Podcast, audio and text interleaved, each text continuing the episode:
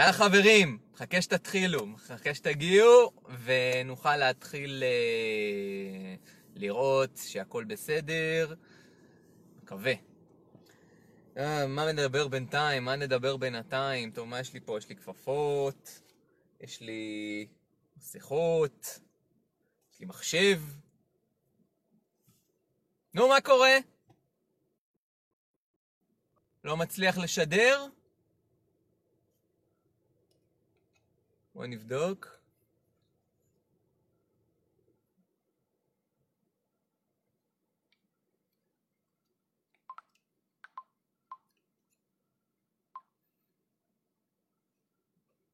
טוב, יש בעיה. מישהו רואה? חברים? רואים? אם אתם רואים, אנא עדכנוני. אני חושב שאני לבד. תכתבו. אוקיי. לא רואים, כן רואים. אנא תעדכנו אותי שרואים והכל בסדר. כנראה שיש דיליי.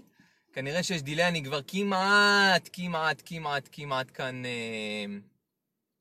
שומעים אבל רואים קצת מטושטש. איזה סימן עליות, תראה החוזים, הכל קורס, מטושטש. אה, וואו, חברים, רואים? אה, מרזניק, חולה קורונה, משיחתנו האחרונה היום בבוקר, מבינינו נראה לי שאתה החולה קורונה, אז קודם כל תעדכנו אותי, אם לא רואים טוב, אם לא רואים טוב, תעדכנו. תעדכנו, אני אתחיל את הלייב הזה מחדש, עם כל הצער והכאב. אה, אתם מעדכנים? אני מצטער, מצטער, נא, נא לכתוב. אם יש בעיה, אם לא רואים טוב. אם לא רואים טוב, תאמרו. אם לא רואים טוב, תאמרו. אוקיי. טוב, אה, אני בינתיים מתחיל. עד שאני אקבל אה, פידבקים שליליים מכם, אני בינתיים מתחיל. ומה יש לנו היום על סדר היום? מפוקסל, לא נורא. אה, וואו. אז אולי עכשיו רואים טוב? אוקיי, סבבה. אני מקווה שזה יסתדר. אתם יודעים, בכל זאת אני פה משדר מתוך רכב, אה, כלוב אה, קליטה, נהר, יש, לו, יש לזה שם טכני, הקליטה לא מי יודע מה טובה בתוך הרכב, נסתד... ננסה, ננסה להסתדר עם זה בכל זאת. אוקיי, טוב, מה יש לנו היום על סדר היום? מצטער על הקשיים הטכניים. אה, טוב, קורונה ופוליטיקה. היה לנו, היה לנו שבוע פוליטי סוער, שבאמת לא היה מאז שאנחנו, שאני מדבר על פוליטיקה אי שם בחודש אה, יולי, אני חושב, התחלתי לעשות את הלייבים האלה באופן שבועי, מחודש יוני, יולי. אה, אה, היה לנו שבוע פוליטי, מי בכלל זוכר? תגידו, אתם זוכרים שיולי אדלשטיין ביזה את בג"ץ? מישהו זוכר את זה? זה היה לפני יומיים. שהייתה פסיקת בג"ץ מפורשת נגד יולי אדלשטיין, וניסיון, וניסיון החלפתו, שהוא התנגד, והתפטר, ועזבו. אמ, טוב, אנחנו עכשיו, אני עכשיו ככה קצת צריך לאסוף את המחשבות, אמ, ובואו נתחיל, סבבה. היה לנו שבוע פוליטי סוער, כמו שאמרתי, פסיקת בג"ץ, ביזוי בית משפט עליון, הרבה מאוד, הרבה הרבה הרבה מאוד בלאגן, והרבה חוסר הבנה של מה אנחנו עושים, איך לעזאזל אנחנו מתעסקים בפוליטיקה במסגרת כל הבלאגן הנוראי שעובר על כל העולם ועל המדינה שלנו, שהיום אה, העליתי כאן, אה, שיתפתי פוסט מהצינור, אם אני לא טועה, אה, של אחות טיפול נמרץ, שבאמת נמצאת בקריסה. היא אישית נמצאת בקריסה. אני, כן, אני חמישים, חמישה מטרים מהבית. הבית שלי נמצא כאן, מעבר, צמוד. באמת, מצב לא טוב, אנחנו מתחילים להרגיש את זה אצלנו, כמות המתים מתחילה לטפס, אנחנו כבר עומדים על 12 מתים, בתחילת השבוע, עוד היינו על אפס בשבוע שעבר, לא היו מתים, עכשיו אנחנו כבר על 12, אה, רובם ככולם מגיל 69 ומעלה, 69, 73, 91, 89, אלה הגילאים, אבל אנחנו יודעים שזאת מחלה של זקנים, לצערנו, אה, וזאת האחריות שלנו. אה, עוד דבר אחד משמעותי שקרה, שילשנו את כמות החולים המאותרים במהלך השבוע האחרון, אני חושב שיותר משילשנו. אנחנו נמצאים כרגע על 2,000, מעל 2,600, 2,666 חולים. וסליחה, אה, 3,000, 3,035 חולים, אני כבר מספרים של אתמול, 3,035 חולים. ביום ראשון היינו על פחות מאלף. ביום ראשון היינו על פחות מאלף, כי אני יכול להיות שאני צריך לבדוק את המספרים שאנחנו אפילו על פי ארבע. אפילו על פי ארבע חולים בשבוע, וזה פונקציה של כמה דברים. גם הגדלנו את כמות הבדיקות בצורה דרמטית מתחילת השבוע. שבוע שעבר עוד עמדנו בערך על ממוצע של 1,000-1,500, שבוע קודם. בשבוע האחרון, אה, בתחילת השבוע על סביבות 2,000, בסוף השבוע הגברנו אה, ל-5,000, שמעתי גם 10,000 בדיקות ליום, אז מן הסתם אנחנו היום מאתרים הרבה מאוד חולים. שלא היינו מאתרים לפני כן. גם שינינו את הקריטריונים, בעבר היינו בודקים רק אנשים שחזרו מחו"ל, אנשים שהיו בבידוד, היום אנחנו בודקים הרבה יותר אנשים עם סימפטומים. ועדיין מתקבלת אצלי התחושה שלא הכי נערכנו לזה כמו שצריך, אבל נדבר על זה אחר כך. קודם כל פוליטיקה. קודם כל פוליטיקה, כי זה, מש... זה הדבר האחרון שקרה, הקורונה הייתה, הפוליטיקה, זה המשתנה.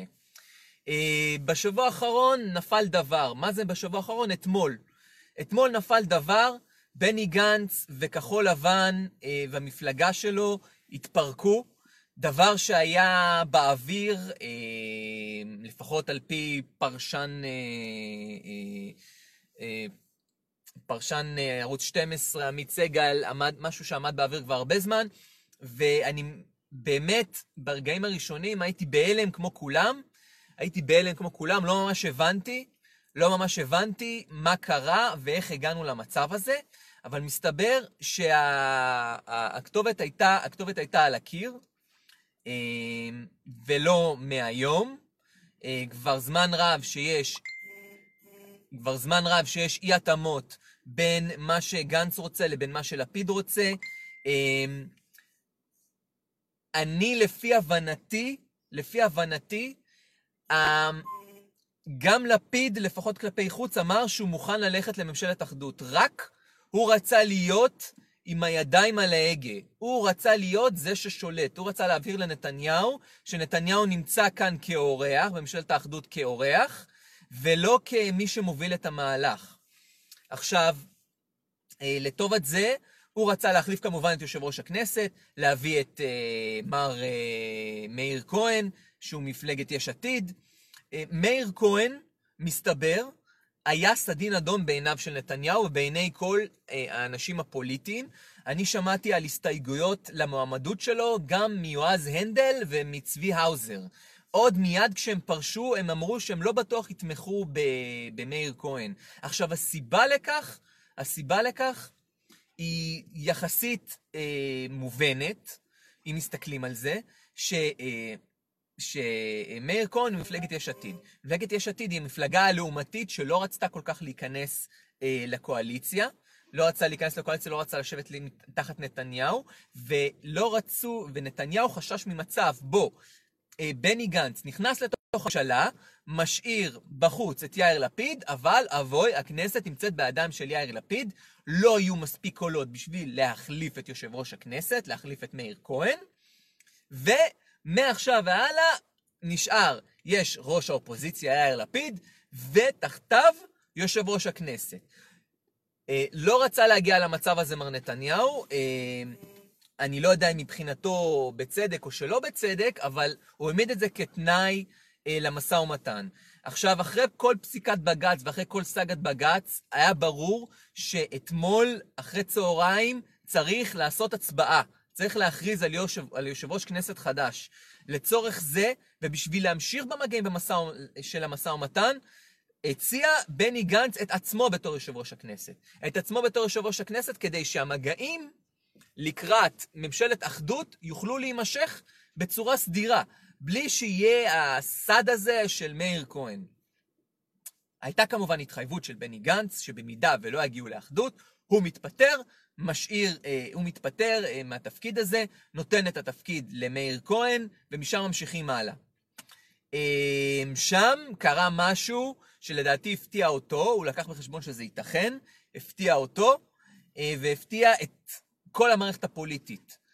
יאיר לפיד נעמד על הרגליים האחוריות, המשותפת נעמדה על הרגליים האחוריות, כולם נעמדו על הרגליים האחוריות וסירבו לשתף פעולה עם המשחק הזה. במצב הזה, הגענו, יותר מזה שהם סירבו לשתף פעולה עם המצב הזה, הם לא הגיעו להצביע בכנסת. אתם מבינים עד כמה זה, לא שהצביעו נגד, הם פשוט התעלמו מההצבעה הזאת פיזית בכנסת, ומיד לאחר, לאחר ההודעה שהם לא מתכוונים להגיע אה, להצביע בכנסת, הם שלחו מכתב ליושב ראש הכנסת והתפצלו רשמית. הם שומרים כנראה את כחול לבן, בני גנץ יהיה עם השם חוסן לישראל, וחזרנו שנה אחת אחורה, בני גנץ עם 15 מנדטים נכנס לתוך הקואליציה של נתניהו. עכשיו, מה קרה כאן? מה קרה כאן? האם גנץ קיבל איזה שהן בטוחות שלא היו לו קודם לכן?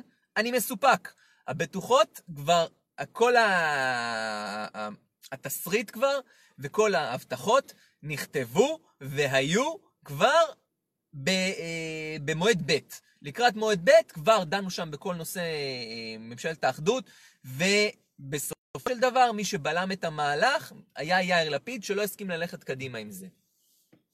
עכשיו, בואו נסתכל שנייה ונראה מה התסריט שיש לנו, אוקיי? בואו נראה מה התסריט. מה, מה יכול להתפתח. אין עדיין הסכם חתום, אוקיי? יש רק הבטחה של, אה, אה, של אה, אריה דרעי לבני גנץ, שהוא יהיה איתו במידה ונתניהו מנסה לעשות פה איזשהו תרגיל. אני לא יודע מה זה אומר, אני לא יודע מה נאמר, אני לא יודע מה טיב ההבטחה, האם זה נדר, שאז יהיה לו מאוד קשה לצאת מזה מבחינה דתית, האם זו רק מילה שהוא נתן לו, שהיא כאילו, האם, אה, האם הוא יהיה מוכן באמת ללכת עם הגוש של, אה, של בני גנץ במידה ולא אה, תהיה, במידה ונתניהו אה, יפרק את הסיפור הזה. אה, בכל מקרה, אה, בגלל שהכל יתפרק כל כך מהר, כל כך מהר ובצורה כל כך לעומתית כבר בשמונה וחצי בערב. בוא נגיד, עד בשעה אחת נפגשו לפיד, נפגש הקוקפיט, הייתה פגישה של הקוקפיט שבה אה, גנץ ואשכנזי אמרו שהם רוצים ללכת לתת, למצות את המהלך הזה, ולטובת זה הם רוצים, ש, אה, מוכנים שגנץ יהיה יושב ראש הכנסת, והמועמד לראשות הממשלה, שזה משהו, זה לא רק מועמד, גם אה, מחזיק במנדט. לצורך זה הם מוכנים שגנץ יהיה אה, יושב ראש הכנסת כאיזשהו מועמד של פשרה, כי מילה שלו זה מילה, ואיתו המשא ומתן. בשעה שמונה וחצי בערב, שבע וחצי שעות אחרי זה, גנץ כבר יושב ראש הכנסת, אחרי שהליכוד וכל הגוש הצביעו בעדו, אוקיי? שימו לב לזה. אמ, ויאיר לפיד ובוגי יעלון נעמדו מול המצלמות, תקפו את גנץ, ואמרו שהוא עשה טעות טראגית. טראגית מבחינתו. דברים זזו בקצב מטורף. אבל שוב, אין הסכם חתום, יש רק סיכומים, נתניהו יכול עוד לחזור בו, נתניהו יכול לחזור גם מסיכום שנעשה איתו. בואו נראה, בואו עכשיו נראה, ננסה שנייה להבין. אמ, הרבה אנשים אומרים, אולי עכשיו כדאי לנתניהו להפר את ההסכם, כבר עכשיו, לפוצץ אותו, למצוא איזושהי אמתלה שלא תגרום לאריה דרעי ככה לברוח, ואז להשאיר את הגוש של ה-61 מנגד, להתמודד עם איי החורבות. זאת, אני בטוח שהמחשבה הזאת עוברת במוחם, ואכן, אם דבר כזה יקרה, תהיה שם בוקה ומבולקה, אבל בדיוק לעשר דקות. בדיוק לעשר דקות. כי גנץ עדיין מועמד לראשות, אה, מחזיק במנדט לראשות הממשלה לעוד שבועיים נוספים יש לו, הוא יוכל לבקש ארכה, שיכול להיות שהנשיא ייתן לו, בעקבות כל הבלאגן שהיה במערכת הפוליטית והנגיב והכל. זאת אומרת, יכול להיות שאנחנו מדברים כאן על עוד חודש, הוא עדיין יושב ראש הכנסת, גנץ עצמו עדיין יושב ראש הכנסת, הוא עדיין מחזיק פיזית אצלו בשני, אה, בשני הדברים האלה בצורה שהוא אה, אה, שולט בהם בלעדית מבחינה אישית, אפילו לא צריך לסמוך על אף אחד אחר, זה הוא. במידה וזה קורה, יחזור מהר מאוד, מהר מאוד, למשחק כל נושא החוקים נגד נתניהו, החוקים שרוצים להוריד את נתניהו מהשלטון, והפעם זה יעבור, ויעבור מהר מאוד. אתם תראו את זה רץ. קריאה טרומית ראשונה, שנייה, שלישית, במהירות שיא. יכול להיות שאנחנו נראה במהלך התקופה הזאת גם ממשלת מיעוט מושבעת, כאשר אה, גם האוזר וגם הנדל יראו ש, שנתניהו רק משחק ולא רוצה אחדות. הם יחזרו ויהיו מוכנים אה, אה, לממשלה בתמיכת המשותפת. כל הדברים האלה עדיין נמצאים על השולחן. עדיין יש לגנץ את האקדח הזה שמונח על השולחן, והוא יוכל לראות בו אם רק יחליט. אם רק יראה שנתניהו סוטה ימינה, סוטה שמאלה, הוא יוכל לחזור לשם. אני בטוח שאחרי הפרצופים שיעשו לו כולם, הם יבינו שאין ברירה, שאין ברירה, וגם יקבלו את האוזר והנדל בחזרה איתם, ואפילו יוכלו להקים ממשלה. אם, עכשיו, נתניהו מבין את זה. נתניהו מבין את זה, ונתניהו מבין שנכון לעכשיו, הוא כולו מלא מלא בידיים של בני גנץ. לדעתי, לדעתי, אם לגנץ יש יועצים טובים, ואני מאמין שיש לו יועצים טובים, הם יאמרו לו לדרוש, בנוסף לפריטטי, לשמור את יושב ראש הכנסת אצלו. לא הוא פיזית, כי הוא יהיה שר, אתה לא יכול להיות גם שר וגם יושב ראש כנסת, אבל אצל מישהו מהמקורבים אליו. אני חושב שזה צריך להיות או חילי טרופר, או עופר ניסנקורן. אני הייתי מאוד סומך על עופר ניסנקורן שם, אבל גם חילי טרופר. אחד מהם יהיה שר אה, המשפטים, והשני, יושב ראש הכנסת. וזאת צריכה להיות לדעתי דרישה אולטימטיבית של uh, בני גנץ. יותר מזה, לא לתת, לא לתת למר uh, uh, uh, יולי אדלשטיין לחזור ל, uh, לכס יושב ראש הכנסת אחרי כל הצרות וכל הבלגן שהוא עשה בשבועות, בשבוע האחרון. אסור לתת לו.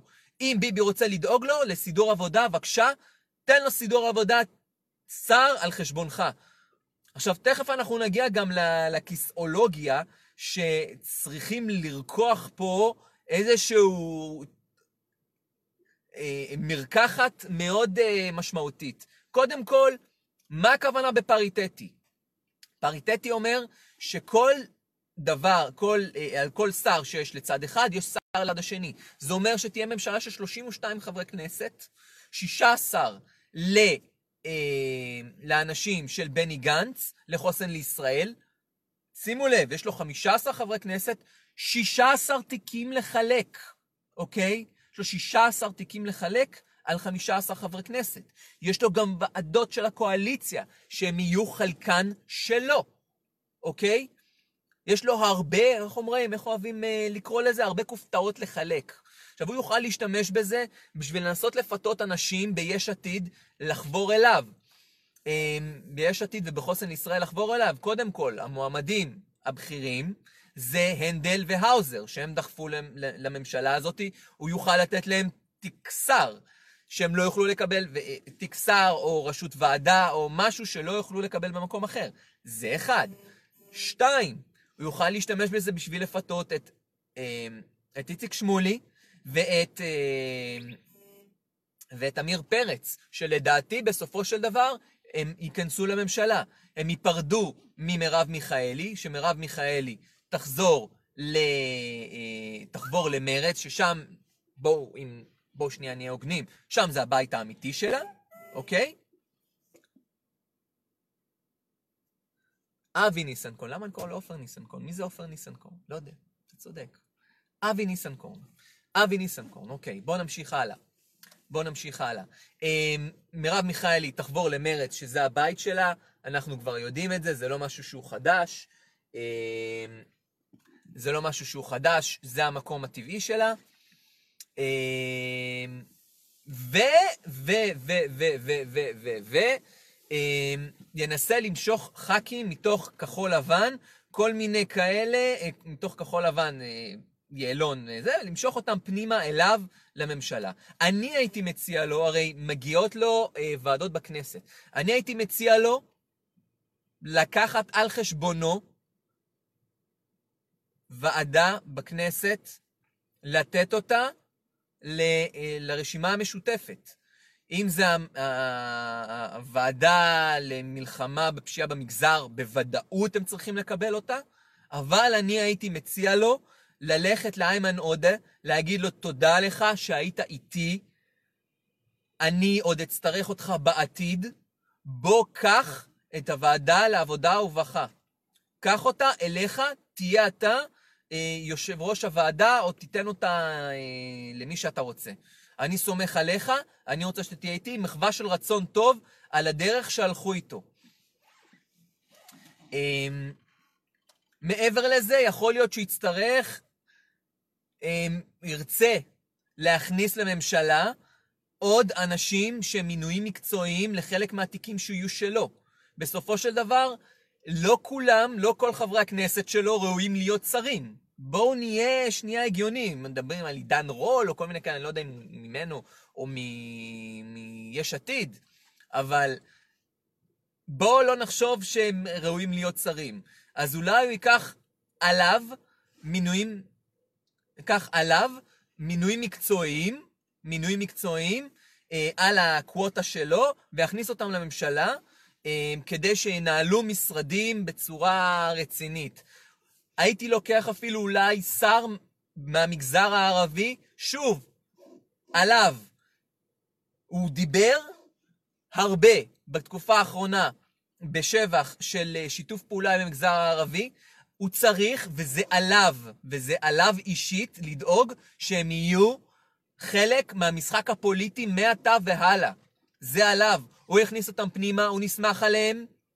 הם אפשרו לו להיות המועמד לראשות הממשלה, על הגב שלהם הוא היום המועמד לראשות הממשלה, הוא צריך להחזיר להם טובה תחת טובה, אוקיי? עכשיו, אמ, לגבי הליכוד, אני באיזושהי תחושה שנתניהו קיבל פה איזשהו פרס שלא מגיע לו, ויולי אדלשטיין קיבל פה פרס שלא מגיע לו. ואני מסתכל על זה, בתור בן אדם שאוהב צדק, זה נתפס לי רע. זה נתפס לי ממש רע. אני, קשה לי לראות את הבריונות משתלמת. פיזית קשה לי לראות את זה.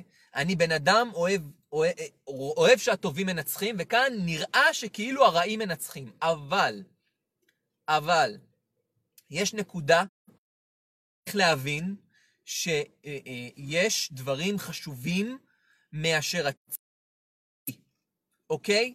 יש, כמו שאומרים, מדינה לנהל, יש משבר בריאותי ופוליטי וכלכלי מטורף שחייבים לטפל בו. יש, בו אנש, יש פה אנשים שיגיעו, ויגיעו בתקופה הקרובה, לפת לחם. אני לא צוחק. אנחנו מדברים נכון להיום על 21.7 אחוז אבטלה. אוקיי? היינו לפני שבועיים וחצי על 3.4 אחוז. עכשיו קפיצה של מעל 20, של כמעט 20 אחוזים. עכשיו, מה זה, מה, מה זה, מה זה אבטלה, אוקיי? בואו נסתכל שנייה, מה זה אבטלה? אה, אבטלה זה אחוז האנשים שרוצים לעבוד ומוכנים לעבוד מתוך כוח העבודה ולא יכולים לעבוד, אוקיי? ככה סופרים אבטלה. לא מתוך כלל האנשים שיושבים בבית, אלא מתוך האנשים שרוצים לעבוד. אנחנו מדברים כאן על ממדים שאני לא חושב שאי פעם בתולדות מדינת ישראל היינו שם. עכשיו, אני יודע שהרוב, בינתיים, בינתיים, הרוב זה חל"ת. זה המדינה עשתה כאן משהו שאם אני אדבר עליו שנייה, עשתה כאן משהו גדול. היא נתנה למעסיקים גמישות. היא אמרה להם, אתם חושבים שזה רגעי, אנחנו, אה, אה, לא רגעי, זמני, המצב הזה, זה ייגמר בעוד מספר חודשים, אתם לא יכולים להרשות לעצמכם לשלם לעובדים כי אין לכם הכנסות, תוציאו אותם לחל"ת, אנחנו נשלם להם דמי אבטלה. בצורה הזאת נשמר עדיין הקשר של בין עובד למעביד,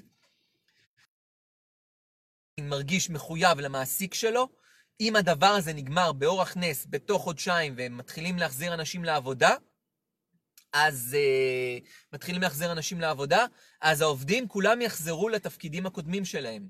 אבל בואו נהיה ריאליים. בואו נהיה ריאליים, לצערי הרב, לצערי הרב, אני לא חושב שהסיפור הזה ייגמר בעוד חודשיים.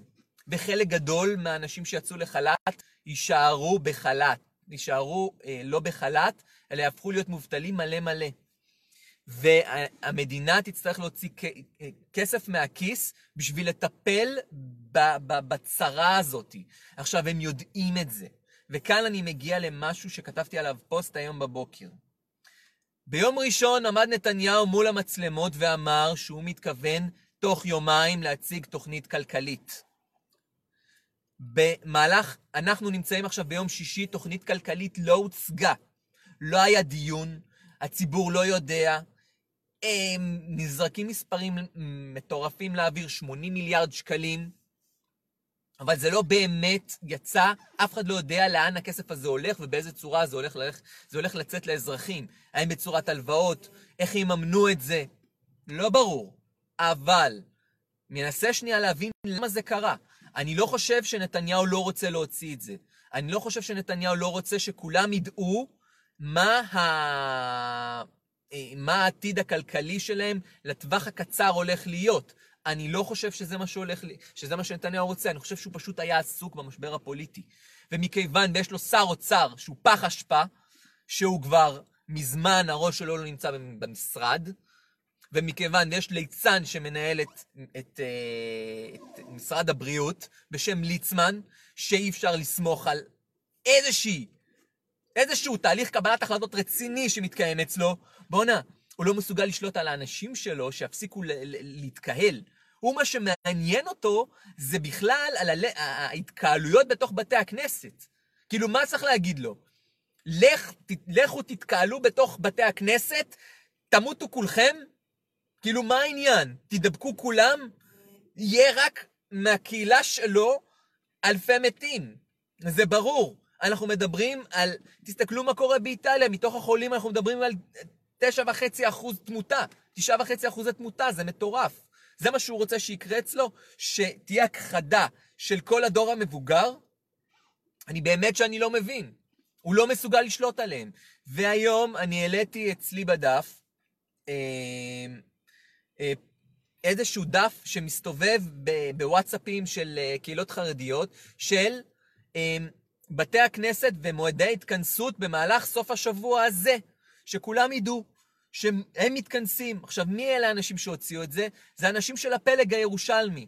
הפלג הירושלמי נמצאים לא רק בירושלים, הם נמצאים גם אה, במודיעין עילית, בקריית ספר, הם נמצאים גם בביתר, נמצאים גם בירושלים כמובן, וגם בבני ברק, ובעוד כמה, ובבית שמש. עכשיו, הם נמצאים בכל המקומות האלה, והם מתכוונים להתכנס. שמים פס, יש חתונות שלהם שהם עורכים בהיקפים מאוד גדולים. הם פשוט שמים קצוץ והם יגרמו לאסון אצלם. אסון. זה מדובר בקהילה של כמה עשרות אלפי אנשים, ש-70-80 אחוז, אם לא 100 אחוז מתוכם, יידבקו בנגיף. זה ברור. אם אנחנו מסתכלים שנייה על מה קורה, בואו נסתכל שנייה מה קורה בעולם. מדברים על ארצות הברית. בואו נבין מה קורה לא בכל ארצות הברית, לא בכל ארצות הברית, אלא רק בניו יורק.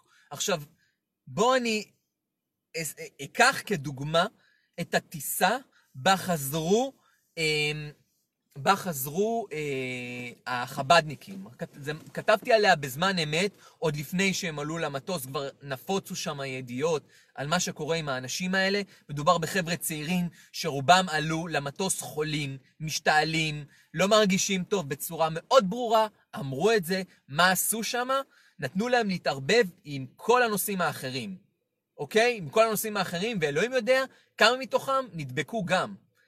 שוב, אנשים בריאים שאלו עם אנשים חולים.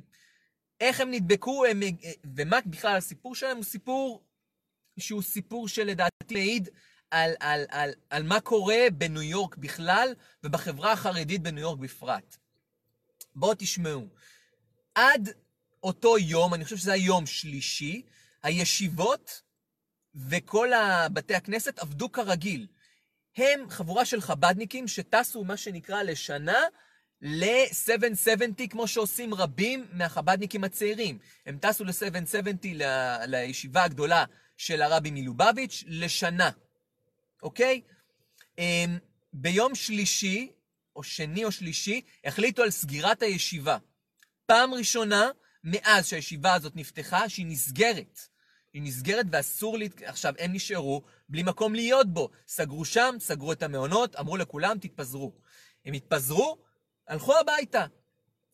איפה הבית שלהם? הבית שלהם בישראל. אני לא אומר שלא צריך להחזיר אותם ולטפל בהם, אבל שימו לב, מתוך 114 חסידי חב"ד שעלו על הטיסה הזאת, אוקיי? חבר'ה צעירים, לפחות 65 נמצאו כחולי קורונה. תבינו את האחוזים. תבינו את האחוזים, מדובר במעל 50 אחוז. 55 אחוזים מהאנשים שעלו לטיסה היו חולים.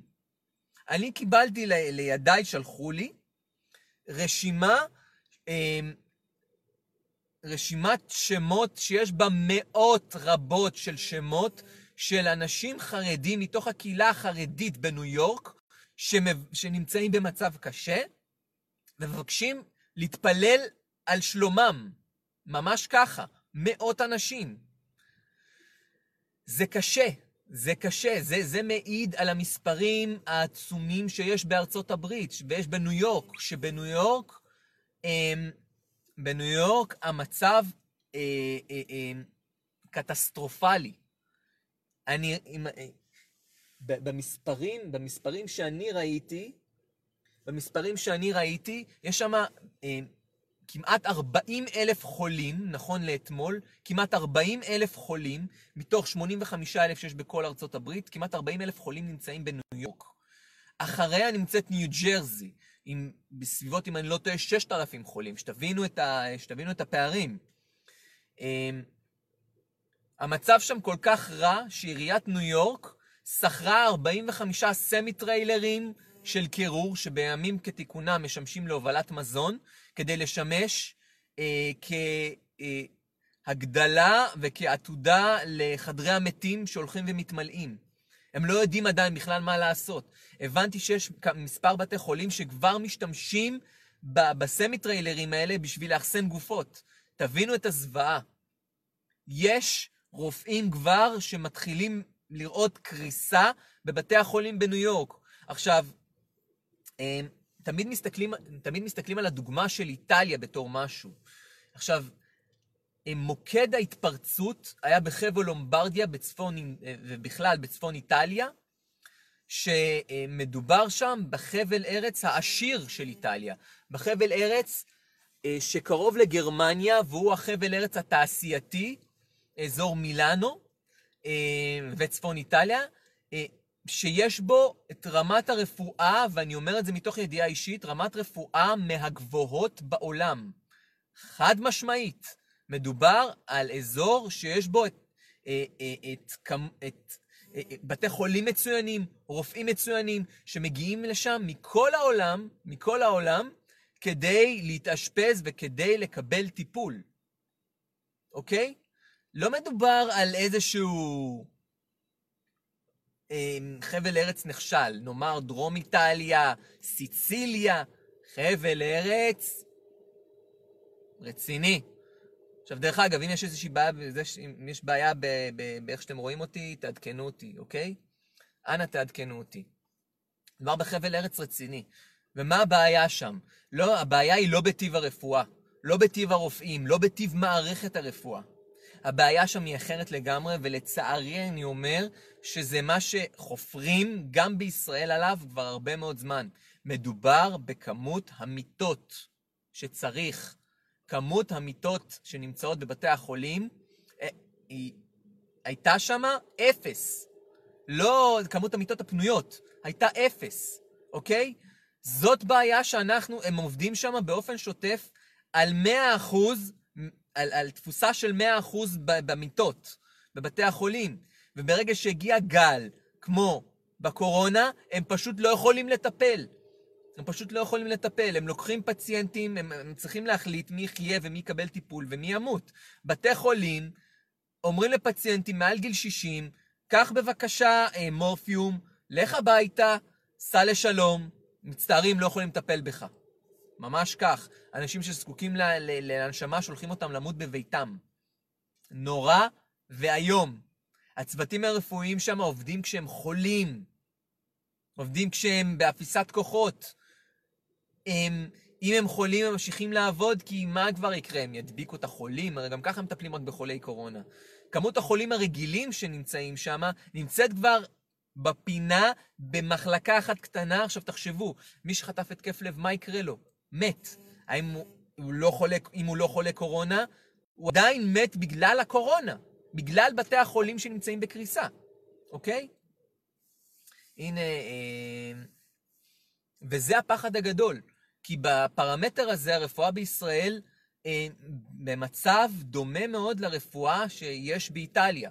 הרי אנחנו עובדים כאן גם באופן שוטף על תפוסה של 100% בתי חולים. עכשיו, מסתכלים על גרמניה, אוקיי? בואו נסתכל שנייה על גרמניה, שנכון לעכשיו נמצאת עם 47,300 חולים, אוקיי? זה כמות החולים שיש בגרמניה. מספר המתים, שימו לב, 285, שזאת עלייה מאוד משמעותית לגבי מול מה שראינו לפני שבוע, אבל עדיין, 285. אם אנחנו נשווה את זה לספרד, שיש בה 64 אלף חולים, יש בה כבר 4,800 מתים. אם אנחנו משווים את זה, טוב, עזבו את איראן, משווים את זה לצרפת, עם פחות חולים מגרמניה. יש שם 17 אלף פחות חולים מגרמניה, 1,700 מתים. אם נשווה את זה לשוויץ, 12, מערכת הרפואה שלהם, יש להם 12 אלף חולים, 207 מתים, כמעט כמו גרמניה, אבל ברבע מכמות החולים, כמעט אותה כמות מתים. מדברים בריטניה, שימו לב, הם מדברים על 11 אלף חולים, ביניהם דרך אגב בוריס ג'ונסון ופרינס צ'ארלס, ו-578 מתים, כפול שוב מגרמניה. כפול מגרמניה בפחות מרבע מכמות החולים. בגרמניה, הם, מה, מה, מה הסיפור שם? יש להם איזשהו צ'יט שיט? לא. אם אנחנו מסתכלים גם על כמות החולים הקריטיים בגרמניה, אה, נמצאים במצב אה, קריטי, אנחנו, אני רואה כאן 23 חולים. 23 חולים במצב קשה או קריטי. לפי הסטטיסטיקה הזאת בישראל, 49 חולים במצב קשה או קריטי. זה כי בתי החולים שלהם ערוכים, בתי החולים שלהם ערוכים להתמודד עם המגפה בצורה אה, מדהימה. הם עובדים שם בשוטף, לא על תפוסה של 100% מהמיטות, אלא בתפוסה של 60%. הם עושים שם הרבה, הרבה, הרבה מאוד בדיקות. עושים שם הרבה מאוד בדיקות. עכשיו חברים, אני, אני, אני מבין מכמות הצופים שהיא הפעם יותר נמוכה מהרגיל, שכנראה יש איזושהי בעיה. האם רואים אותי בסדר? אנא תעדכנו אותי. אנא תעדכנו אותי, אם צריך, אני אפסיק ואני אעלה חלק ב', אוקיי? אה, אני אעשה שידור, אני אעשה כאן הפסקה ואני אחזור לחלק ב', מה אתם אומרים? זוהר? אוקיי, אז אני אעשה הפסקה, אני אפסיק ואני אעלה מחדש מתוך תקווה שתהיה הפעם קליטה יותר טובה ושידור יותר טוב, אוקיי?